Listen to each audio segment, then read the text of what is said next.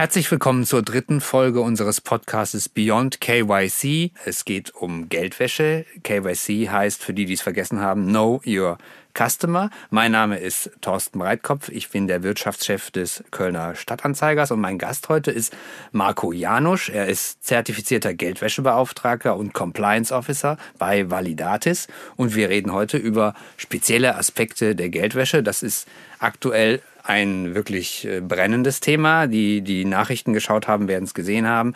Die Credit Suisse, die größte Schweizer Bank, ist in Verruf geraten. Es wird gehandelt unter Swiss Secrets. Also der Skandal ist, dass sie Kriegsverbrechern, Despoten und Diktatoren Konten gegeben hat, was sie nicht hätte tun dürfen. Das ist genau ein brennendes Geldwäsche-Thema. Aber die Geldwäsche ist ein breites Feld und wir widmen uns heute der Frage, wie man Geldwäsche aufdeckt. Und eine zentrale ähm, Funktion in der Geldwäscheprävention ist der sogenannte wirtschaftlich Berechtigte. Marco, daher an dich die Frage, was ist der wirtschaftlich Berechtigte und was hat es mit KYC zu tun? Ja, vielen Dank, lieber Thorsten. A, bin ich froh, hier zu sein. Freut mich auch, einen gemeinsamen Postcard mit dir gestalten zu können.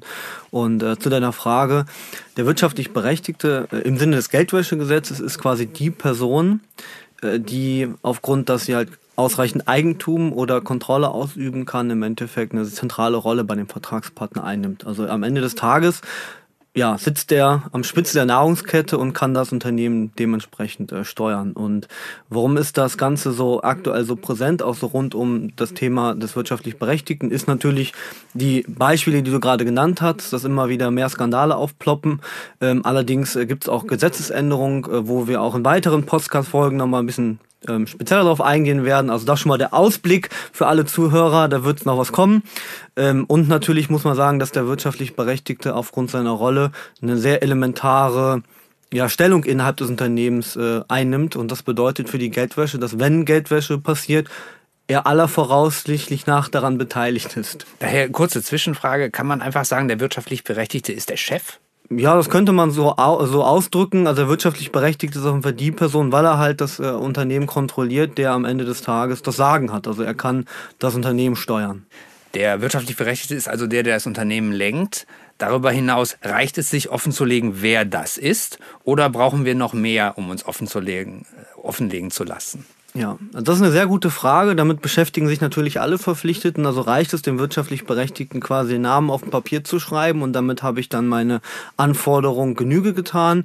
Und die Antwort ist natürlich nein. Und zwar ist es letztendlich so, dass es auch jetzt für mich einen Unterschied macht, ob der wirtschaftlich Berechtigte quasi auf der ersten Ebene das Unternehmen kontrolliert oder ob er über ein großes Netzwerk, also ein Unternehmensnetzwerk, was vielleicht auch in, ins Ausland läuft, äh, das Unternehmen dann kontrolliert.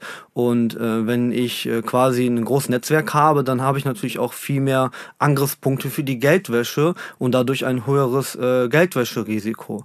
Ähm, aber unabhängig davon äh, gibt es ja auch weitere Anforderungen, die das Geldwäschegesetz äh, vorschreibt, wie zum Beispiel die Identifizierung des Vertragspartners oder auch die Abklärung der Vertretungsorgane.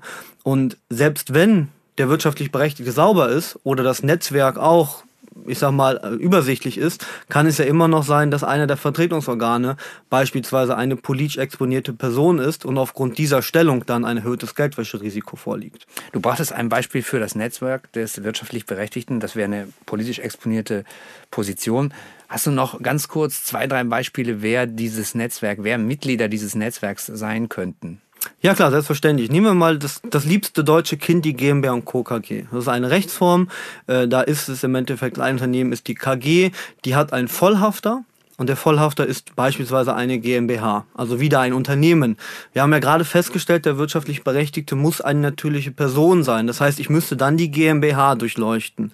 Und an der GmbH kann wieder eine GmbH beteiligt sein und so weiter und so fort. Und dann habe ich über vielleicht fünf, sechs Ebenen irgendwann den tatsächlich wirtschaftlich Berechtigten. Und das ist dieses Unternehmensnetzwerk, was ich meine, was halt über viele Unternehmen geht und dadurch halt sehr undurchsichtig sein kann. Ist natürlich durch die Komplementärgesellschaften, die wir so kennen mit GmbH und Co. KG, auch ein äh, kompliziertes Feld. Also Du musst den wirtschaftlichen Berechtigten dir angucken, du musst dir sein Netzwerk angucken.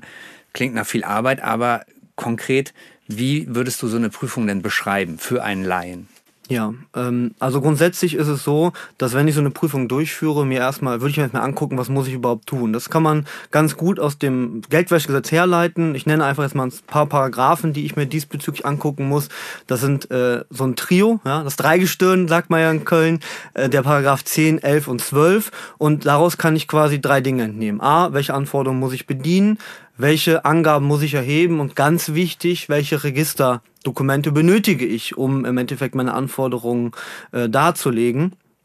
Und in dem Hinblick würde ich mir das anschauen. Ich würde mir dann quasi eine Matrix bauen und aus dieser Matrix kann man dann wunderschön einen Fünf-Schritte-Prozess bauen und aus diesem Prozess kann ich dann quasi herleiten, welche Informationsquellen ich benötige.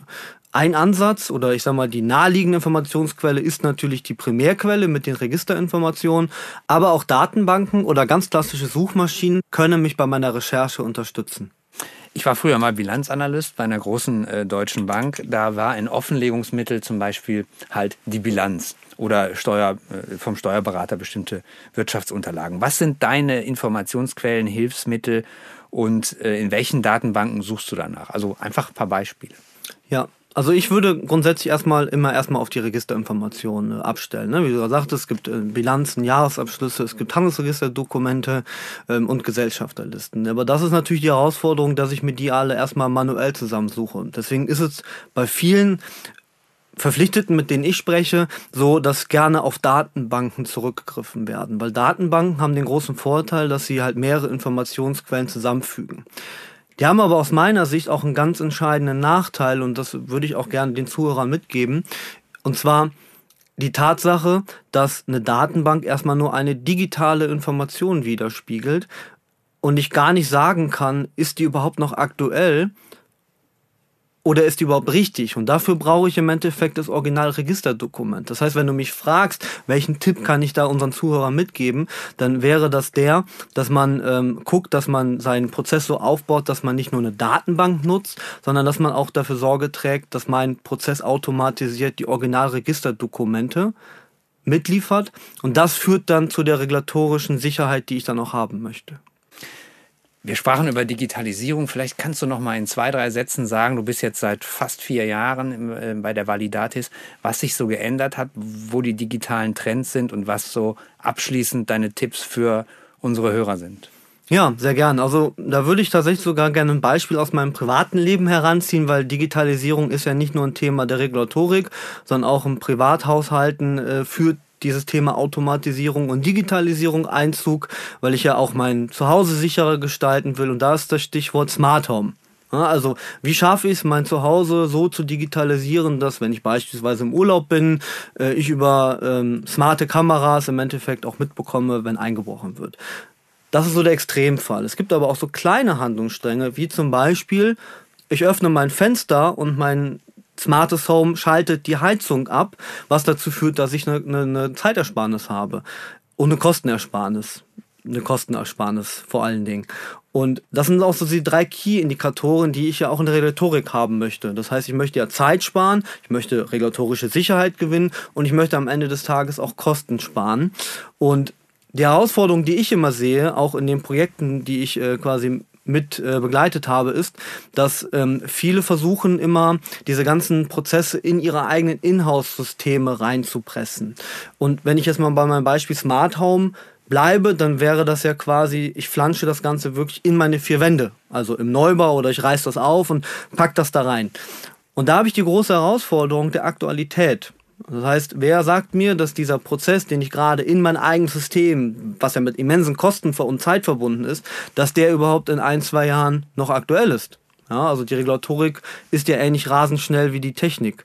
Und da wäre einfach mein Tipp, Thorsten, abschließend fokussiert jetzt, einfach zu gucken, okay, was habe ich für Anforderungen, da mir wirklich das mal auf, aufs Papier zu bringen und dann zu den jeweiligen Anforderungen tatsächlich mir einen Lösungsanbieter suche, der im Endeffekt da schon Prozesse hat und der auch gewährleisten kann, dass diese aktualisiert sind. Und ich glaube, wenn ich das so mache, dann kann ich getrost sagen, dass ich auch in 10, 15 Jahren noch aktuell bin, weil ich halt immer die Möglichkeit habe, kleine Bausteine auszutauschen.